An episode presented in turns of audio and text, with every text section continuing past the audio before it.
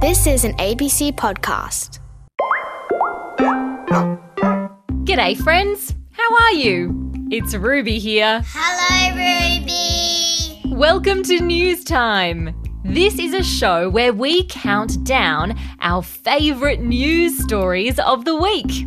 I think you're going to like the stories I've chosen today. So, are you ready to go? Yes, we're ready. Awesome. Well, let's kick it off. Story number five. It's been a very spooky week. Do you know why? Halloween.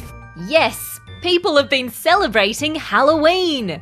The word Halloween comes from All Hallows Evening, and it's celebrated around the world every year on the last day of October.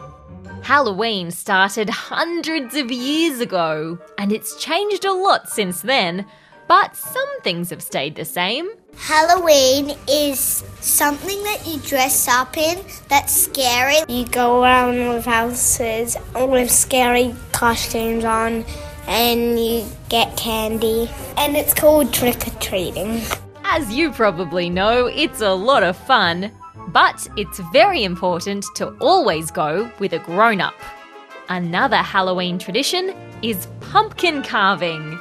People turn pumpkins into jack o' lanterns by carving out scary looking eyes, a nose, and a mouth. How do you celebrate Halloween? Dress up as a ghost. A witch. Sounds a bit scary. What's next? Story number four. This story is about one of Australia's natural wonders. It's a big, beautiful red rock in the Northern Territory. Uluru. Yup, Uluru is about 350 metres high, and it's about 600 million years old. What makes Uluru special is that it's a really important sacred site for Indigenous Australians. The traditional owners of Uluru are the Anangu people who've lived there for thousands of years. People from Australia and all around the world like to visit Uluru.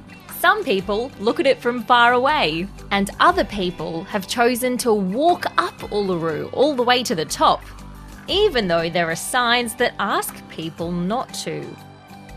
The Anangu people say that climbing Uluru is disrespectful, and also it can be really dangerous.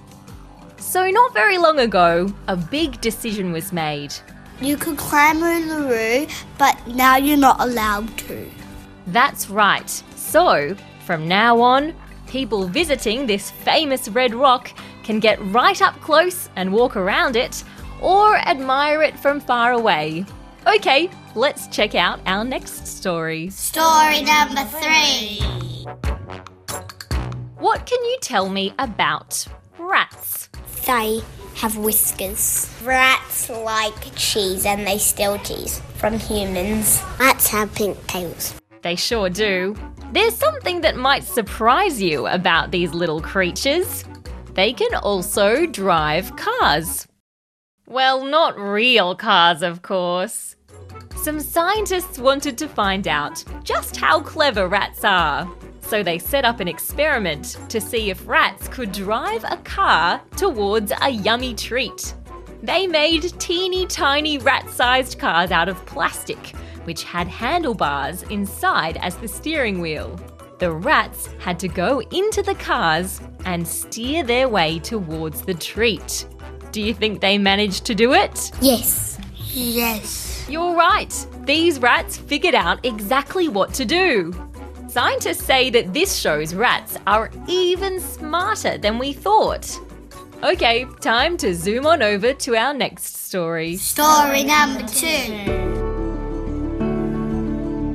Now let's talk about plastic rubbish.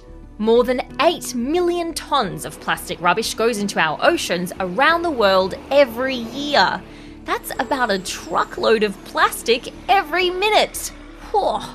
Plastic takes more than a thousand years to break down, so it causes a lot of problems when it ends up in the sea. Because then the fish can eat it and then they'll get sick. It's bad for the environment. The good news is there's lots of stuff we can do to help stop plastic rubbish getting into the ocean, like making sure we use less plastic and recycling the plastic that we do use. But what about all that plastic rubbish that's already in our water? An organisation called the Ocean Cleanup has come up with a really cool idea. It's invented a floating rubbish boat called the Interceptor. It's a solar powered boat, which means it uses power from the sun to make it go. So it floats on the water and then it, there's a special machine. It grabs all the rubbish and then it puts it into some bins. Spot on. The Interceptor is really good at catching the rubbish before it gets to the ocean. Okay, friends, let's float on over to our last story. Story number one. Who likes slime? Because it's sticky and slimy and stretchy. Slime is so much fun to play with. And now a pretty cool slime museum has opened up. It's called the Sloomoo Institute. Yup, and it's over in New York City, in the United States of America. There are lots of things you can do at the Sloomoo Institute. Play slime. Of course you can. There are also heaps of cool slime experiments, and you can take off your shoes and walk through a pool of pink slime. There's even a special machine there that can measure how your brain reacts to playing with slime. It shows that playing with slime can make us happy. Would you check out the Sloomoo Institute? Yes. Me too. We've reached the end of the countdown. It's time for me to start looking for some fresh new stories for next week's show. Catch you later. Bye, Ruby.